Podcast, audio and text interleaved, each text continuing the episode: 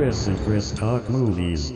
Hello, and welcome back to the podcast. I am your host, Chris Ferry, and this is my co host. I am Chris Huddleston. And today we are very excited to be talking to you about the absolutely bonkers movie, Krull.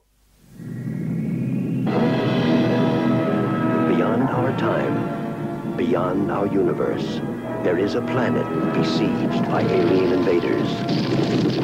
Where a young king must rescue his love from the clutches of the beast. Or risk the death of his world.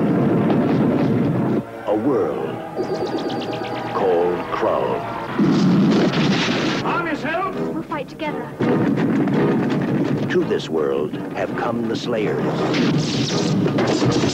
And their overlord, the Beast. If you consent to be my queen, I will halt the attacks of the Slayers. Their incredible power has taken the planet by force. Their inhuman savagery has got to be stopped. And these are the ones who must stop it. Thieves, Let's just kill them and be done with it. warriors, wizards, a changeling, For That rudeness. I think I'll turn you into a goose. a cyclops, That's the second time you've saved my life. a child, a king. I give fire to water. It will not return, except from the hand of the woman I choose as my wife. unlikely allies, Well, you heard him. We are now an army. battling an unbeatable enemy. For the life of the Princess Lyssa He's too powerful.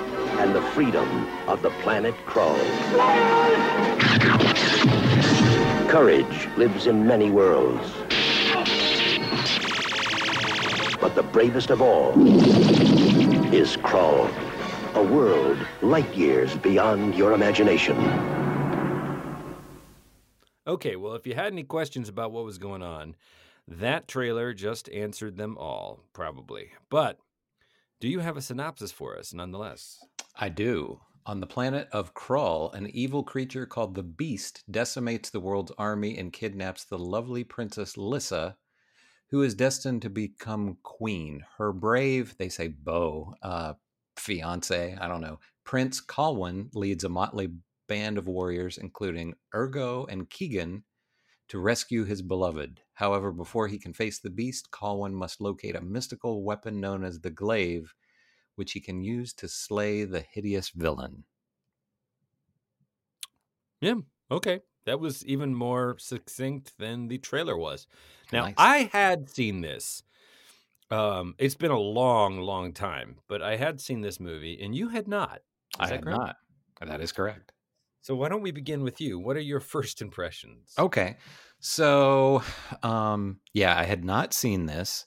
I this was a movie that I you know very much remember the the poster art or the VHS cover or whatever with the guy with the weapon and the in the background I always thought it was a mountain with a face on it but I guess it's the beast I don't know.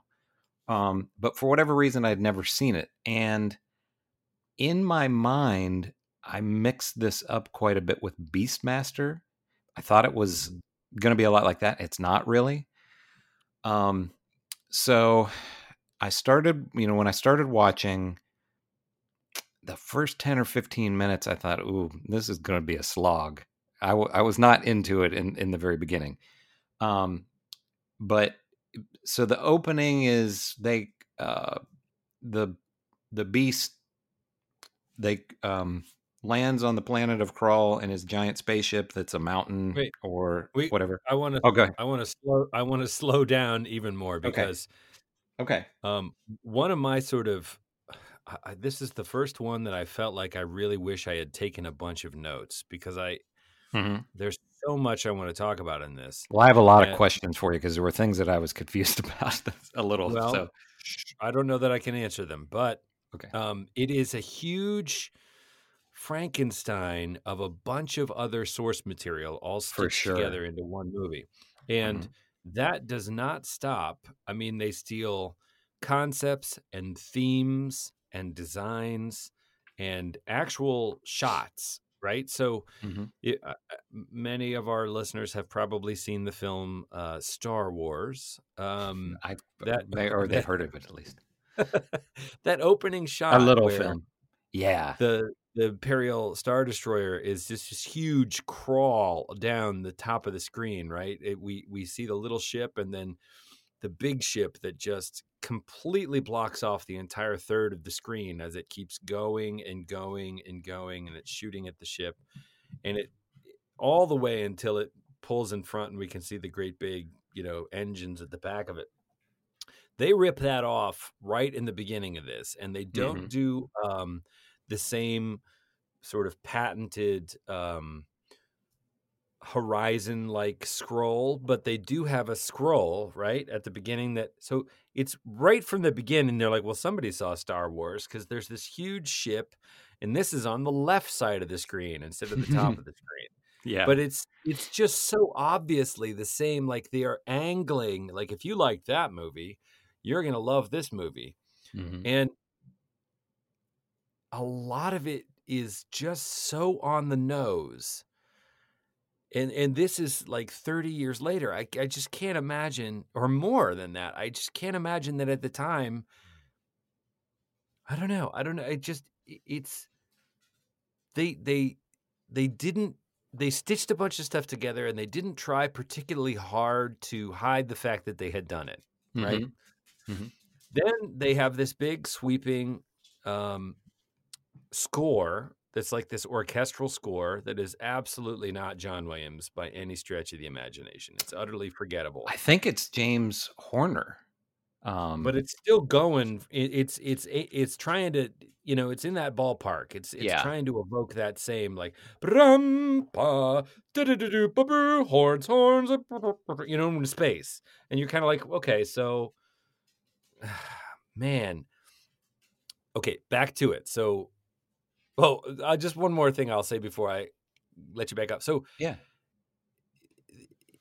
Krull is a medieval planet, right? Krull is really closer to the Lord of the Rings than Yes. Tatooine, right? I mean, it is there's swamps and giant spiders and a cyclops and tree people, right? So it's it's a magical um, planet of mythical monsters that feel f- to, familiar to us from the Knights of the Round Table and Sir Gawain and, and the Cyclops, right? It's just a big mishmash of like not sci-fi fantasy. But then here comes this giant spaceship that happens to look like a mountain, right? It doesn't Mhm. even look like a spaceship. It looks like a mountain. So when it lands on the planet, it looks like the Dark Tower. It looks like the Dark Mountain, right? Yeah. And I'm not saying you take a sci-fi movie and you think about it too hard, or you- you- but this is like hard not to. You're like, wait a minute, the spaceship looks like a mountain. Why? you know, I mean, mm-hmm. why? Why? Apparently, so rather than just have a medieval fantasy planet with a dark lord that they have to overthrow, this is a space beast, space dark lord that Mhm. enslaves planet after planet. And nobody on this planet seems particularly fazed by the fact that these guys are aliens. Mm-hmm. Nobody even mentions it, right? And they seem to have a, a cosmic awareness. I feel like somebody's like, the beast has enslaved other worlds. And you're like, other worlds? Like, uh, you guys are at a time period where you should still be thinking that the celestial bodies, uh, you know, revolve around your planet. Like, what you, Mm-hmm. or is, and, and then, and then okay, ah, I'm sorry, I'm going down a No, huge no, rabbit no. hole. Mm-mm. So then all of the pseudo stormtroopers of the bad guy, they ride around on horses too. So they've got Yeah. laser guns on horseback. Oh man. I mean, and this is just the beginning of the movie. Mhm. This is just the beginning. Anyway, so go ahead, proceed. And I- so that I- I- was that was one of the big questions I had for you. It's like 95% fantasy Lord of the Rings type movie and like 5% science fiction. So what was the point in even having the science fiction aspect of it other than to be like hey the kids love Star Wars? You know what I mean? It was like why are you on another planet and everybody's human basically and everybody rides horses and it's exactly you know what i mean it's exactly like the middle ages on earth why would this planet be it's a different planet but it's everything's just exactly like earth in the middle ages that didn't make any sense to me you know I think you And- nail. I think you answered your own question Yeah. though. Is they just wanted to try and tie it to Star Wars fever. and they use like regular metal swords and the only thing that uh, you know it was almost like ah we can't use lightsabers because we'll get sued. So what if we have the metal swords and when they clang together there's like red electricity on them you know? That was that can be the science Right. fiction part Right. And like lightsabers have been done. So we need to have, you know, pew pew pew pew. We need to Yeah. have um and then they had the stormtrooper guys that had they didn't really have like blasters or guns they were kind of like sticks that shot blue laser bolts out of them you know so it was that seemed just very tacked on that it was like we're basically doing lord of the rings but we want to have a sci-fi tiny twist to it i don't know but anyway so you have the the the bad guys come and they kill everybody in the kingdom except for the main dude who is Colwyn, and he's played by uh, his name's Ken Marshall. And I kept thinking this guy looks kind of like a young Harrison Ford. You know, he almost looks like Harrison Ford in Raiders of the Lost Ark. You know, he had like the same hair color and everything, and well, they the same build. definitely are going for the same archetypes. Yeah. Right. You've got the young. I mean, and this isn't, you know, movies do this. You have a young handsome hero. You have an ingenue princess. What that? So that Star Wars does not have, um, you know, a corner on that market. But there's the old wise wizard. You know, there's um, there's the comic relief a guy. There's the the larger than life silent. You know, sidekick that's always there in a pinch. Um, this one's got a kid in it, you know, Uh-huh. which but but so instead of R two D two and C three PO, you've got this sort of wise cracking, you know, British. I guess he's a magician. It's always the spells are always and that guy that guy animals. looked his his name was ergo and i thought he looked like um uh, he was like Eric Idle's less successful brother, Derek Idle. You know, the guy look, he looked he looked like a like a busted uh, Eric Idle. You know, I and thought. he's clearly the comic relief, but he's not funny. no, I mean, and he's a having these shots. Like, boop, boop, boop, boop, but it, the, you know, the, they're they're none of these laughs are landing. No, So instead of R two D two, you got the kid.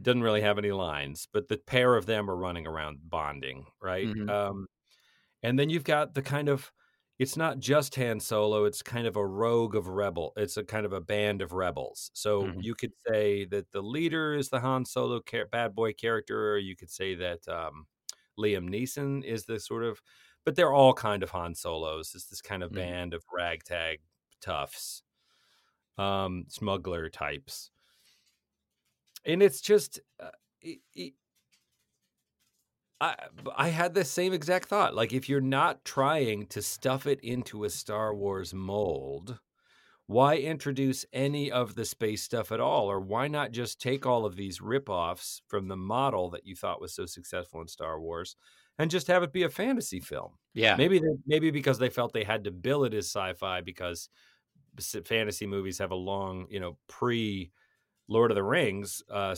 fantasy movies have a, a really strong reputation for just being money losers. Mhm. yeah. So they had to they wanted to do a fantasy movie, but they had to call it science fiction. So it's on another planet, and the the Dark Lord is actually the beast from uh, space. hmm Yeah, and they even took from, um, you know, it was definitely pretty heavy Lord of the Rings, but I it also it was King Arthur to a degree because there's the Mhm. scene where he goes to the cave and he's got to get the glaive, and the glaive Yep. is now Right? It's a not a glaive sword or- in a stone; it's a glaive in the lava. and he gets it out of the lava. Yeah, nobody else could get it but him, you know. And uh, there maybe was some even kind of some Dune stuff in there somewhere. I don't know, but they, like you said, it was just a whole big, you know, mishmash of of all these different things. But I did feel like, like I said early on, I was just like, ah, I don't know about this. But once Oh, and there's an, an Obi Wan too. Ynyr, I think, is his name. The old guy that Yep. that tells him, you know, you got to be the king now, and he tells him to go to the cave. You know, blah blah blah, all that kind of stuff. So once they hook up with these other guys, uh, Liam Neeson and the the comic relief guy, and then he had the Cyclops. Every the Cyclops looked so funny. Yep. you know, that Yeah. Yep. And every time he would do anything, I would laugh. You know, and so they hook up, and then it started to pick up. I, have to admit, I had to watch this in two viewings because uh, I fell asleep about uh, maybe an hour in, and it's two hours long, um, which is a bit much. But but it does pick up when he, you know, when they get together with these guys, and then it's the um, the fortress. Oh, so here's another question I had. So the princess is captured. She's in the fortress. Right. And the part that they have her in looked like the inside of like it was going to be a giant snake's mouth or a dragon's mouth. Did you eh, there were teeth in there. Did There you pick up on that? All, all there were all kinds of different design elements going on in this. So I was like and then they never showed the really the outside of it, but then it's just they're inside this mountain. So I didn't I thought that was kind of neat that, you know, it's oh, she's going to be inside, you know, they're going to pan out at some point and it's going to be like, oh, she's inside this giant dragon skeleton or something. But that never seemed to happen. So I was a little that didn't make a lot of sense to me. before you know before we tear it up too much i will say that there is a lot of really really interesting and original feeling stuff in it Mhm. it's not all this is not a hmm it is too long and it, it's Mhm. plotting but i mean there was a bunch of stuff that i was like oh i totally forgot that you know? And as much as i like to chew it up and be like can you believe this baloney? The uh visual uh effects were pretty cool the design the scenic design and the kind of world building they did like when he climbs up the mountain that supposedly nobody can climb to the top of to get the glaive it's a long scene Mm-hmm. of many many different shots of him a, a guy him climbing just by hand just climbing the mountain. Most of the time they're like okay we can go up that way and then it sort of wipes to them being at the top of the mountain being like that was a hard climb. But they show him climbing the mountain and not only is the design of it really underscoring the fact that it's like yeah uh, that doesn't look like a mountain people would be able of casually climbing uh, there's some really cool sort of world building going on there and that Mhm. is true throughout there's a giant spider and the giant spider's I want to talk about the giant spider cool. thing at some point. Yeah, yeah, well, definitely. And there's a swamp that feels original. Doesn't feel like Dagobah. You know, it feels like its own Mhm. swamp on its own world. So this planet of Krull feels like a real place with, you know, extreme zones. You know, with with uh, you know, it's a wild planet, a, a, a- an untamed planet of dangerous places. Um, and, and I think that those things are real things like why is the thing a glaive i have no idea like that just you know everyone else has a sword why does he have a glaive so he can like it, it just seemed absurd to me but um i will say that there's easily as much in here to admire and that leaves an impression on you uh, as there is like corny stuff that we're going to have a good time shredding Yeah, I agree. I definitely would have been into this when I was a kid. If I'd seen this, you know, at 10 years old or something like that, I, I think I would have liked it a lot. well the seer the blind seer that was that he was intense Mm-hmm. And then there's I mean there's just a lot going on in in the movie uh but it's like it's not that great a movie like in terms of a movie if you define a movie as you know it's a, um, a moving it's a picture told through a story told through pictures in which you know an effect to be effective you have to care about the main characters and you have to be invested in their success and concerned about the possibility of their failure. I, I think it fails in that regard. And that's too bad because there's so much interesting stuff going on here that at the end of it, you're kind of like, why didn't I enjoy that more? it it just wasn't. You know, the funny parts weren't funny. The scary parts were sometimes scary, especially if you're remembering it's a kids movie. Mhm. The cool parts were frequently pretty cool. And you know, there was a lot of original design and and neat looking stuff, but it kept being kind of undercut. Like he finds this cool glaive and he holds it up and then he goes shing and little blades pop out of it. And at first you're like, cool. But then then you're like, so what do you do with this? Well, you flow and uh, you throw and it kind of flies around and he can control it with his mind. And you're like, what? you know? And a lot of the things in this movie do that. You end up with a kind of a so the beast is like he wants the princess because he wants to marry her. And he's gross looking. I mean, he is clearly an alien. I liked the design of him. I thought he was Yes. cool. Yes. But he's got this rich baritone, Darth Vadery kind of voice where he's Mhm. like, You will be my bride. He's like, What? You come to the planet Krull? eh, You can't think she's pretty. You look like a lobster that's been ripped out of its right. You know, Yeah. are there no female beasts? Yeah, I why just- is he attracted why do you want her to be your exactly? And it's not like about it's not about crushing the will of these people or bending that, you know, or keeping her as a pet or a prisoner. No, he seems amorously, right? He's um he, he- he's competing for her love with the hero. Yeah. And you're like the the, the thought that that she would ever be capable of love you're uh, you're terrifying and hideous. You're literally a a horrible monster. Uh-huh. But he's making his case. He's like, I will give you. It's like, it's not going to happen, man. you know, I mean, it's just, it's- why does he want her? And, and the the archaic use of like, my bride. Your bride? Ugh, God, what are you? You Yeah, know what I mean? So it's Mhm, like the yeah. whole movie is shot full. Like, what? You're from space and you conquer these planets. Why are you here on this planet talking like one of the medieval? Like that's the way the evil duke would, you know. But you're not. You're the space beast from.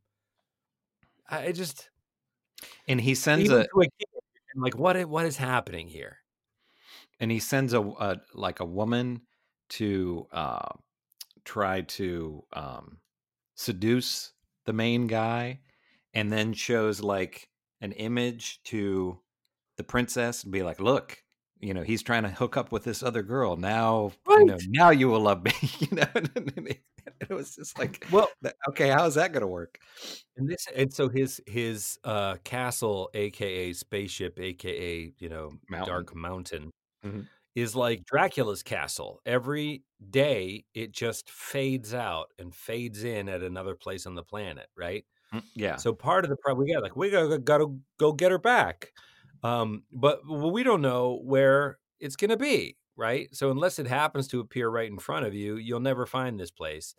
And then they a big part of the movie is them trying to figure out some some wizard or witch who can sort of tell them see the future enough to tell them where it's going to be so they can start heading there um, and get there in time before it vanishes again so this is a, a antagonist who either has the magic or the technology or whatever you want to call it to you know faster than light interspace travel move his uh, giant mountain te- around. teleportation exactly. And he's doing these old like here put on this mask and go pretend to be a serving wench and i want you to seduce the guy and then right at the, do that at six o'clock because then i want to have some sort of weird magic camera that we never explain. So this i can cre- i'll just conjure the vision in her head like if you can conjure a vision in her head why do you even need a woman Uh, you know what i'm saying it's just like Mhm. just uh, make her hallucinate it. You don't you don't need an actual woman there like actually trying to seduce this guy. Just use your superior alien techno. It's just or just enslave her you know what i mean it's just like exactly you know you're this evil beast that's gonna kill you know wipe planets out and things like that just, just make her your slave exactly in his castle when they do manage to invade the castle is full of these sort of um reason defying death traps like there's a room or a hallway where a bunch of spikes just kind of come out of the wall and you don't know if someone designed this room or if the the entire castle is just sort of subject to the beasts. I kind of like this interpretation better. This the entire castle is just kind of subject to the beasts subconscious in a way, right? hmm So spikes just to kind of grow out of the wall where he senses intruders are or something. But that never gets explained. The castle's just an incredibly perilous and deadly place. Um, and a lot of people die in this movie, right? hmm People get impaled on the spikes. There's a guy that goes down in quicksand that I remember being really upsetting as a kid. Mhm. Um, you know, a lot of people get lost in the in the path to this, and it's not like you think he goes in there and you think he's going to pull him out of the quicksand. He doesn't. The guy goes under, and it's really upsetting hmm to a kid. I mean, I I was okay, but yeah, but it, it's like there's really cool stuff like the spider's den, you know, and the woman that he used to love, the the old man used to love, and the, the at the center of the spider's den, and the So- sort of Let me ask you. I want to ask you a question about that. Okay, so the dude, the Obi Wan guy, Ynyr or whatever, you know, all the guys are hanging out, and he's like, "Hey guys, I got to go take care of something," and so he leaves and goes in this cave where there's a giant spider, and then there is his his wife, and she lives in the giant spider web, and so he goes in and he talks to her and her name is Lyssa, just like the the princess. So for a couple of mm-hmm. minutes there, I was completely confused. So I was like, "Isn't I was like, isn't Lyssa the princess? This woman is named Lyssa, or is this her?" And then eh, there, he's like, "There's a second Lyssa." Did that make any sense? What was the point of that? it's just supposed be a coincidence. Okay, so, I- it's just I'll- like so- there's two people named John or or something. It's just, but I was like, that's that's bad screenwriting to give two people the same name, you know. And uh, No, I think uh, so. So, so th- they need to figure out where the castle's going to land, and they need some heavy magic users, some like wizard level eleven Mhm. talent. They go to the Emerald Seer, who's blind, and he's very Gandalfian, right? And he's but he's going to help him out. But the beast f- sends a mimic who kills him, Mhm. right? Mhm. And then they're leading the mimic around, and the mimic is going to kill the prince, but the Cyclops shows up and. Oh, it turns out the Cyclopses are actually from another planet, and the beast enslaved. It's just so unnecessarily baroque. But and there's just one Cyclops, right? Do we do we ever see another Cyclops? we don't see another one. There's not Yeah. just one Cyclops, but you only ever see one on this on Right, this yeah. movie. And he just hangs out He's- with these human sort of people. implies he's the last one, or Yeah. I don't know. But um, he's a sort of a mystical Chewbacca. So yeah. we, we've got, except he speaks. Um, so they're like, well, that was the Emerald Seer. Like he was going to be the one who was going to tell us how to find the place. And then the old guy is like, well, there's there is one other person who might be able to tell us, but I'll probably die trying. But I don't have any choice. I'll get a shot. So then he goes to see the Lady of the Webs or whatever they call her, Mhm. and there's this sort of giant um, cave. He gets up in there, and it's full of spider webs. And there's a giant white spider that's all uh, stop motion, like Harryhausen. It's really cool. I thought. really liked. I thought that was that was one of my favorite parts of the whole movie. Yeah, and the design of it, there's this little, you know, at the center of the web, which is not a two-dimensional web, it's three-dimensional web. So the webs are going out to all, and in the center there's this little ball with a door with a with sort of a hole in it, and that in in there is a woman sitting in an old woman sitting in a chair. So he starts hand over handing going out towards it, and the spider feels the vibration is coming to kill him, and he calls out her name and she recognizes his voice and she says she has this big hourglass that's full of red sand and she turns it over and she says you have the time you know i will give you this time and the spider stops the spider can't kill him apparently while she does that little contingency or whatever that Mhm. gives him enough time to get in there with her and she sort of is like, you know, well, it won't do you any good because I can only turn it over once, and I did, so you'll never get out of here. Um, and he convinces her part of the part of the thing he uses to convince her is that the other princess has the same name and apparently they were lovers and he left and i don't remember why he left but she was pregnant and he didn't know. Hmm so in her grief she killed the baby. And her punishment was to be it doesn't say who punished her or by what power but her punishment was to be you know in this kind of greek yeah like like the like it feels like um there's a strong element of the greek myths in here too like one of the gods would have cooked up this scenario for Mhm. her Yeah, and Um, that's uh, this just popped into my head. Some of the some of this is Clash of the Titans too. absolutely You know, she's almost like Medusa or something. You know. Absolutely. And so he convinces her to help. And she says, um, uh, well, it there's no like it'll kill us both, basically. I could tell you, but that'll be the end for both of us. And he sort of convinces her for the sake of their love. So she smashes the uh, hourglass and pours the sand into his hands. And she says, Your life will end when the sand runs out. And he's like, I can't stop it. And she's like, Yeah, well, that's it. I mean, I don't know what you you better get going. Right. So um the spider apparently won't come after him as long as he's got that red sand Yeah. and he, he he hustles back to them and and we sort of hear the spider then goes to get her and we hear her scream and um he manages just manages to make it back to the camp where the last grains of sand are falling out of his hands and he's like the castle will appear in the red desert at dawn right and they all rush up to him and as the last sand comes out he dies so i thought that was all pretty cool um, yeah, I enjoyed that part. Yeah. but then they know where it is and they're like, well, how are we going to get there? It's a thousand leagues away. And then they're like, fire horses, they can travel a thousand leagues. I kept thinking of them as the fire you know? exactly. what? No giant, no giant eagles to Yeah. come and take you where you need to be.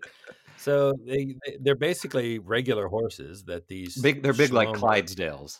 Yes, but these Yeah. these whatever these I suppose they turn out to be excellent horse whisperers too. They manage to subdue, even though these things can run a thousand right. They're all it's a whole herd of Shadowfaxes. and Mhm. they but somehow they manage to capture them and they mount them and ride them. And you know, so there's this thing of it's like flying over the landscape, the sequence with and that fire shooting out reminded me of that remind when they're so they they run really fast and there's like flames coming up and then they jump across you know there's a big chasm or whatever and they jump across Yep. and they're flying Yep. and it was exactly like every christmas movie that you've ever seen where santa Yep. claus is on the Yep. sleigh you know it was exactly like that Bingo, bingo, bingo, bingo. yeah this this movie is like let's look at every single shot that has worked with kids in the Mhm. history of motion pictures and we'll Yeah. figure out a way to stuff it into this movie so they get there right before the thing fades and they climb up the mountain and there's a bunch of stormtroopers oh i'm sorry slayers shooting down at them but they and in fairness those guys looked pretty neat they were they, Yeah. they were pretty cool design you know none of this is you know here's one thing that i i kept thinking while watching this movie is because you know because it kept making me think of star wars and i thought what a miracle honestly it is that star the original star wars which was you know a pretty low budget movie and you know made by a not totally unknown filmmaker but you know nobody wanted to make the movie you know all that.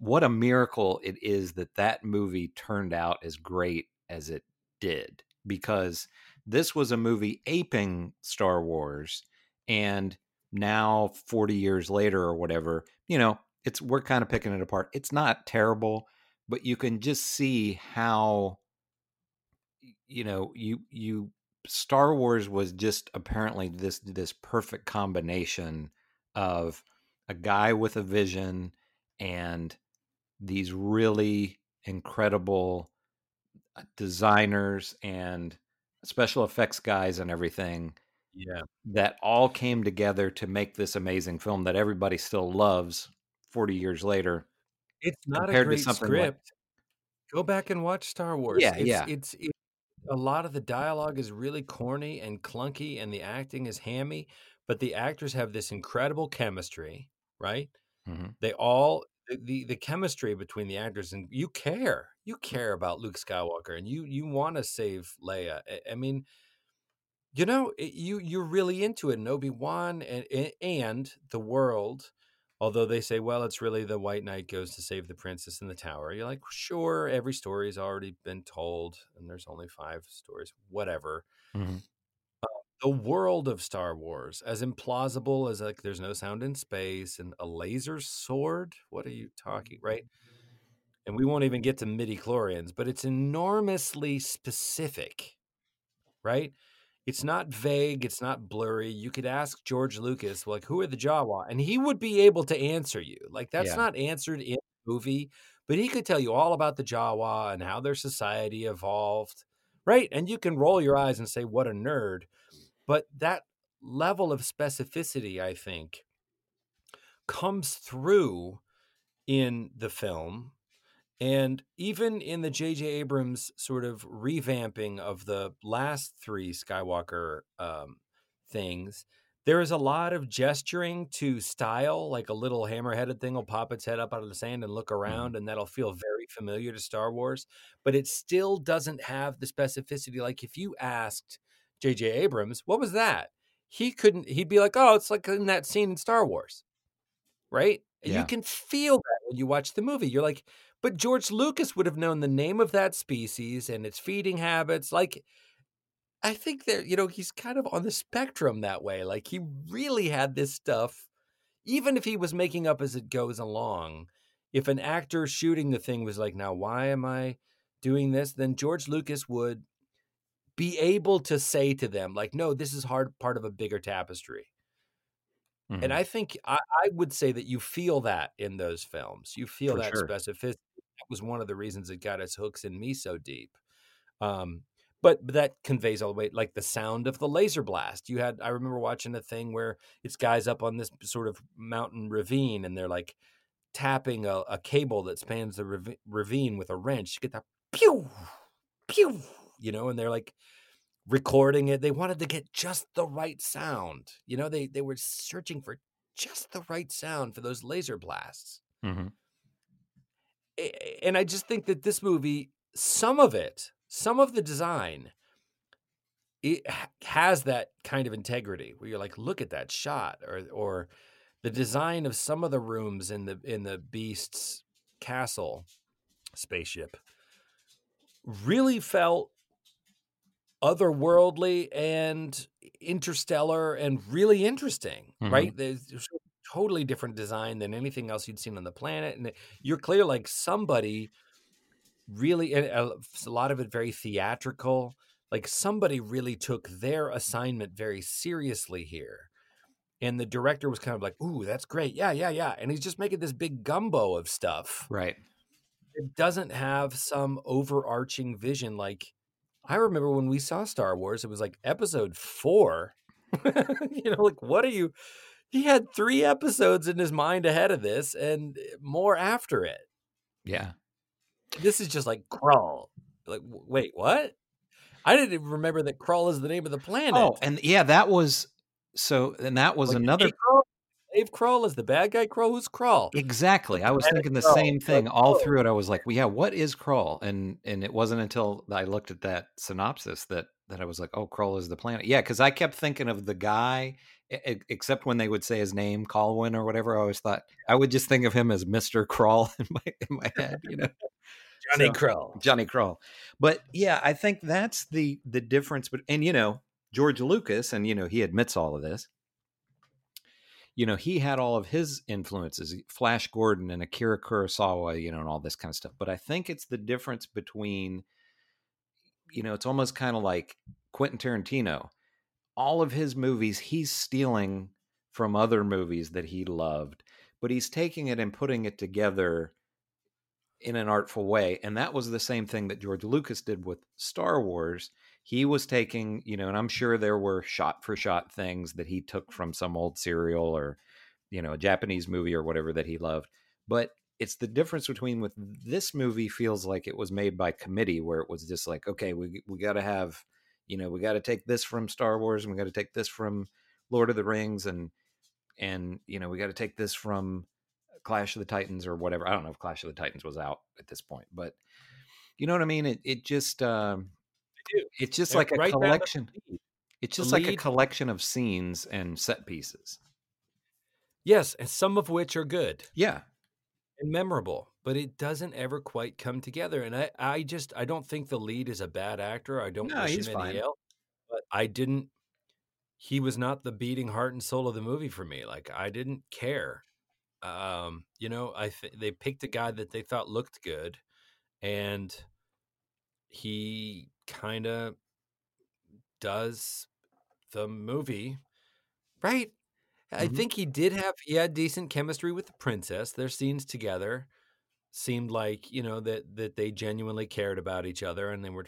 But then they're almost immediately separated, and you don't see them together the entire movie until the very end. yeah. And then there's this final showdown with the beast, and it doesn't really go anywhere. And the guy only wins because of this magic glaive. It's like um, end boss scene of a video game. The beast is this big thing, and these sort of just vague fireball energy things kind of shoot out of his mouth, and they kind of jump out of the way. And and and the hero throws this little glaive that's like a little cursor flying around through the air, coming and going, and manages finally to get past the beast's fireballs and st- you know it made me think of Donkey Kong or Mhm. something. It's Yeah, like- yeah. Uh, and then and then there's a there's a very predictable jump scare where the beast isn't quite dead or something, but then they get him and And you know, the glaive itself is a big missed opportunity because that is everything I- that I knew about the movie basically was the glaive. And like on the you know the cover art like I was referencing at the beginning I remember from a kid thinking like wow that's a really cool weapon and that is the glaive is eh, apparently like a symbol of their kingdom because they have that design on you know they have the thing in the beginning where there's the uh it's almost like a baptismal font or something the thing with water Yeah. and they put their hands in there and a flame comes out. Well that has the the glaive design in it and they've got necklaces with it and everything and then that what how much of the is it in the movie for maybe a couple of minutes you know probably total maybe five Yeah, minutes altogether they don't do very much with it and it's kind of what the whole it would be like the lightsaber not being used in the Star Wars movies, except very sparingly. well, it's even bigger than that because it is it is um Or King Arthur not using his ex- Ex- Excalibur. exactly. It is Excalibur, Yeah. yeah. right? I was going to say it's Lord of the Rings where they reforge the sword, but you know if you've seen the Lord of the Rings movie, um, they reforged the sword of the king, and every time there's a number of times where he like holds up the sword, and like the the king of the spirit world or whatever was like recognizes it. You know, he's like that blade was broken. You know, and there's all this recognition of like you're not the king, you're just some. And then he holds up the sword that was shattered and it is now reforged, and that proves that he is the one true king, and it, that that is Excalibur, right? Mhm. Nobody could get that magic sword out of the stone, exactly. or I guess it was the Lady of the Lake. I don't know. I confused those older. Yeah, his late. um, Yeah, the those lady. la- but, Yeah. but the, the the sword is the providence. The sword is the proof. Like only the true king could hold the sword. So it's like when he shows the glaive, there's a little bit like, holy quacks, you get that thing. But it really should be this incredible symbol of like Mhm. nobody can do that. That's insane. And you're like, well, how are we gonna do it? We'll do it with this, and everybody falls to their knees, like the magic thing. Like that's the unobtainable weapon. Mhm. Um, I agree. and they they do it in the promotional stuff but the movie doesn't tie it together i mean i've said this before you gotta you gotta come back to the director this is just a failure of the direct because they did a good job hiring all these designers or whatever you get the script that you've got but once you've got the script and you're shooting uh, the director has carte blanche to you know leave stuff out or pad stuff in or whatever. Hmm you know and and the director's job is to bring it all together and make a finished thing not just direct the performances and direct where the camera goes but tie it all together and this is a a big mess hmm of some really cool stuff yes a lot of it is heavily derivative but a lot of things are heavily derivative hmm uh this one feels derivative of many more things than usual, but Oh, for sure. but the director just wasn't able to to tie it all up in a nice big bow that felt like one thing that was like better than all the parts, you know? hmm Yeah. So I mean, yeah, I we're and we're kind of getting to the end of time. We're about 45 minutes into it. Um are there other do you have other burning uh parts of the thing? I mean, I think we kind of Yeah, I think those were most of the yeah most of the questions that I had. I was confused about the Alyssa thing, and and I was I was I, I was glad that I didn't miss something with Krull that you know what Krull even meant because I didn't know if you know th- throughout it I was like, is it the planet? Is it the dude? Is Krull the bad guy? You know, and then later it's like, no, he's the beast. Um, yeah. So it, it definitely, as you were saying, the problem is with the director. This just feels like, as we, you know, we harped on Star Wars. Star Wars was obviously a guy that had a vision for what he wanted to do. Um, and this appears not to be that. It was just, you know, a bunch of stuff thrown together and not a clear idea of what it was supposed to be. Well, the thing with guess. science fiction, I mean, you're a science fiction fan Mm-hmm. and a fantasy fan, and so am I. Um, and the really great stuff to me just comes down to specificity, right? Mhm. Even if it's not on the page, when you know somebody says, "So, okay, so I'm a Blade Runner," what, what, you know, the director needs to be able to be like, "Okay, well, a Blade Runner is it's like a PI, but you're more elite." and it's a more dangerous thing right i mean the director needs to be able to unpack that there needs to be specificity there even if it isn't explicitly explained in the script because if if if that doesn't happen then the actor just makes his or her own choices and those can be vague or specific right but when you're watching blade runner or star wars or reading tolkien or watching tolkien or dune the, the those great science fiction or, or the Thomas um, Gibson stuff, the um, Neuromancer. I mean, Johnny Mnemonic was not a great movie, but um, I loved reading those books because of this incredible specificity of the world building, and some of it can feel a little bit stale as decades have gone by. But a lot of the really, really specific stuff still stands up because they were world building at a granular level that sustained zooming in on particular details of it Mm-hmm. right and I, Yeah. we maybe like I, I think i'm not alone i think many other people were disappointed with some of the like the prequel movies or whatever Mhm. but not because the world wasn't specific i didn't like the execution of it Yes, exactly. like That's the right. That's the spot on with the word there. Execution. that they spent they leaned so heavily on CGI and then uh, at one point Qui-Gon Jinn and Obi-Wan go into it's literally a diner. It looks like a 50s diner from you know they're on Coruscant and they go into a space diner and there's a big alien who looks like a big alien. He's all CGI and he's wearing like literally a greasy wife beater. Mhm. And he's, oh, I don't get a lot of Jedi in here. You're like, what is happening? you know, this this doesn't feel like Star Wars. There was a cantina. I get it. It's a space bar. Don't think about it too hard. It's full of crazy creatures, right? Mhm. They go into a like a chrome, uh, a, a, a space diner out of 1950s Earth. I'm like, what? Mhm. It just felt insane. Right? But Coruscant, an entire planet that's the sort of city, is the capital. Like that's a that's a specific idea and the Jedi Temple and like all of the stuff that he has started sketching out.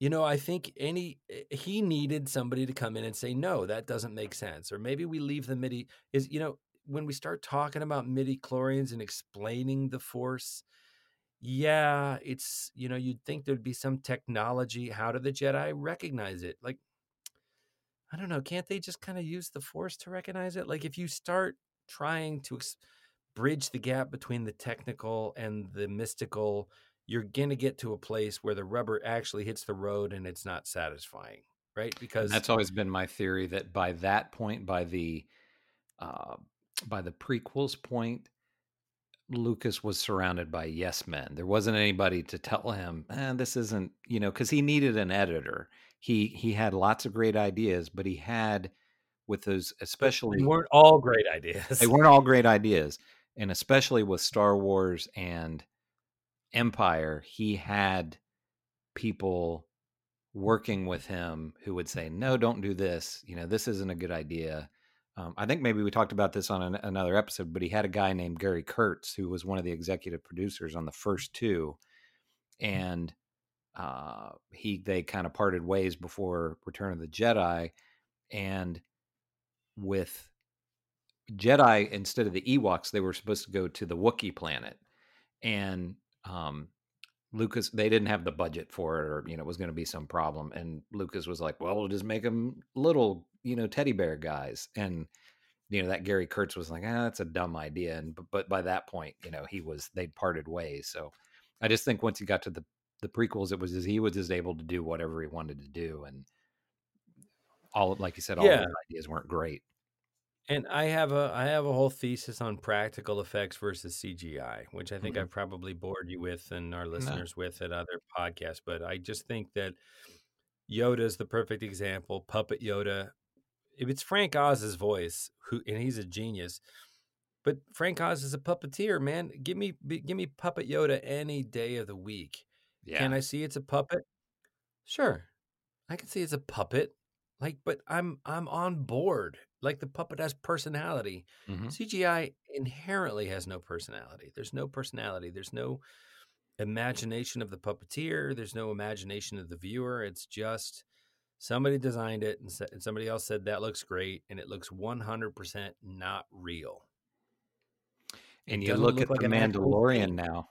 You look at the Mandalorian now with Baby Yoda, and they're doing practical. Look at the look at the popularity of Baby Oh, Yoda. I yeah. I would say that if Baby Yoda was CGI, that would not be the case. no, but they're combining practical and uh, and CG. You know, they're using CG to kind of like Jurassic Park. You know, twenty five years ago or whatever.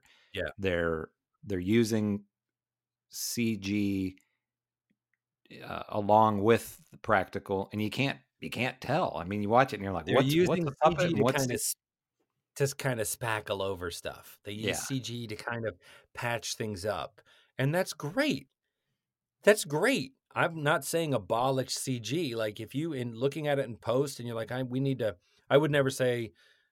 Uh, you can't change the contrast digitally in post. That's cheating. You know, of course, it's going to look more dramatic if we up the contrast a little, get those darks deeper and richer, get those whites to pop a little more. It's the same thing. It's like, oh, you can just for two or three frames there, you can see the puppeteer's hand. Well, take it out. Use CG to, you know, erase that puppeteer's hand. Have But- you heard the story with um, Werner Her- Herzog? Uh, you know, is in some of the episodes of The Mandalorian, and they said, uh, I don't know if it was an article or if it was an actual interview, but they said they there was a scene in the first season where he was, you know, going to be with Baby Yoda, and they said, um, you know, they'd made the puppet and everything, so the puppet was there, and you know, he's looking at the puppet or whatever, talking to it or whatever. And they're like, okay, now uh this next part it's just going to be CG. So we're not going to do any puppetry for that. And he got kind of mad and was like, "No, they made this amazing puppet. I don't this should not be CG. I want to work with." And so they filmed, you know, just because he basically demanded it, they filmed these additional scenes that were supposed to be CG with him and the puppet baby Yoda, which I thought was, you know, that he's kind of a crazy man. So I thought that was yeah.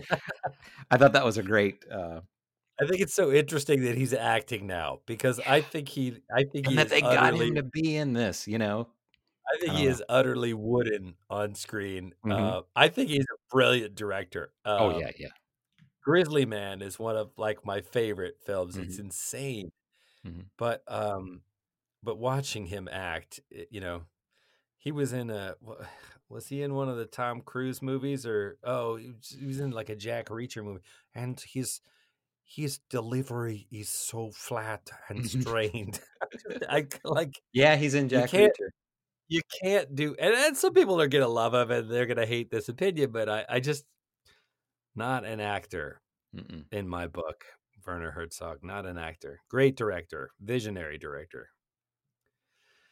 Okay, so what do you think? Uh, thumbs up or you recommend this one or no? So, uh, like I was saying at the beginning, I started out and was like, uh, "This is going to be a major thumbs down." But as it it it kind of as you'd say it it it kind of got its hooks in me, and and as it I enjoyed it more as it went along, and so I would say it's a tepid thumbs up. You know, I would say people who um, like 80s fantasy uh, films, but you've not seen this one before, it's worth watching. It's as we said, it's a it's too long, it's slow, and again, I don't know if this is just our ADHD brains now. Like if we, you know, when I was ten, would this have seemed slow to me? I don't know.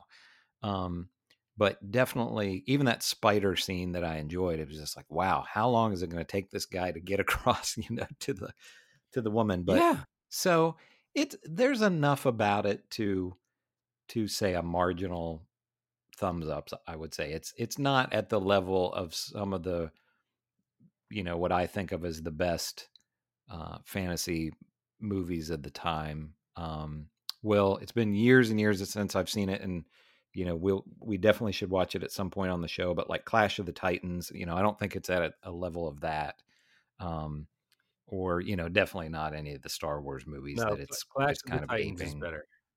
Yeah, Yeah, but it's I mean it's you know if you don't see it you're not missing out on anything, but for people that that like this kind of thing, it's it's worth checking out, I'd say. I agree. I wish I wish there was an available edit that was like an 80 or 90 minute edit of this where they cut a lot of the bloat. hmm It still wouldn't be as good as Clash of the Titans, but there is enough really interesting and original design and concept stuff in this that I think if you're like when you said you hadn't seen it, I got excited because I'm like, Mhm. oh, you got you got to see Krull. Not you're gonna love Krull. Yeah, yeah. You gotta you gotta see Krull because we gotta talk about what in the heck is going on with this movie. Well, and that's the thing about it. It's not like it's a. Um, I'm trying to think of an example of something that would be a fantasy movie that would that would fall into this category, but it's not a so bad it's it's good movie.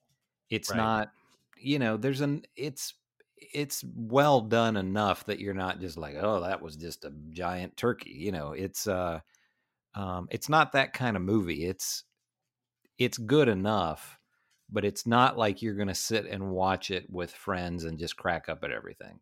The the Cyclops is funny because he just looks goofy and isn't very well, you know, realized, but but nothing else too much about it other than just like all you know, this is an obvious green screen when they're flying around on the fire crotch horses.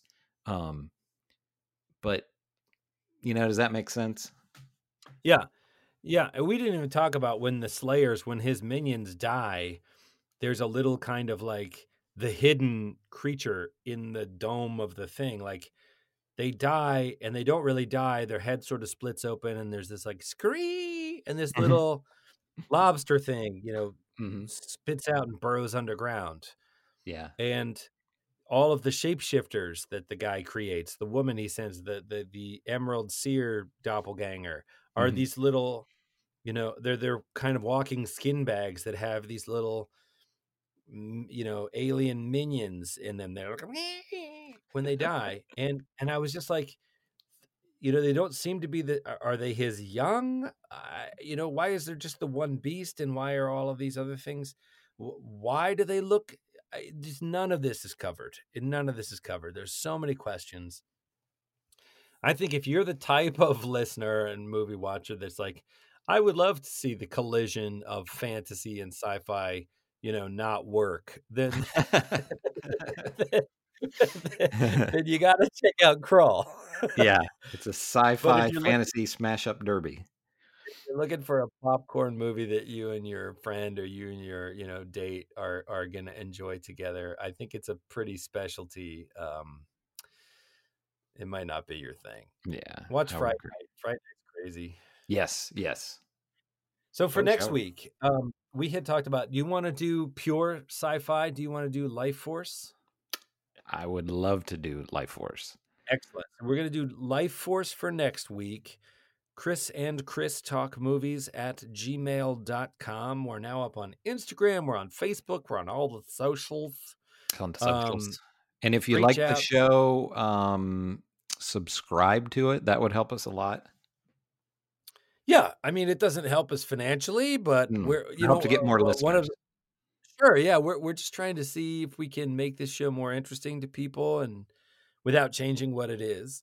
Um, and it's exciting to see that more people are downloading and listening to it. That's sort of part of the experiment we did here instead of just having a phone call with each Just other. Talking into the void. Um, I mean, I Yeah, like I like that, but Yeah, yeah, we, we would yeah, like it- other other people to listen as well. So yeah, yes, and that's starting to happen. out of it. Um, so next week, Lifeforce, and it is actually it isn't it's pure sci-fi, but they're kind of they're kind of space vampires, kind of. Not to spoil it for you, um, but uh, check that out and uh, tune in next time, having watched Lifeforce, so we can all discuss it together. And we will talk to you next week.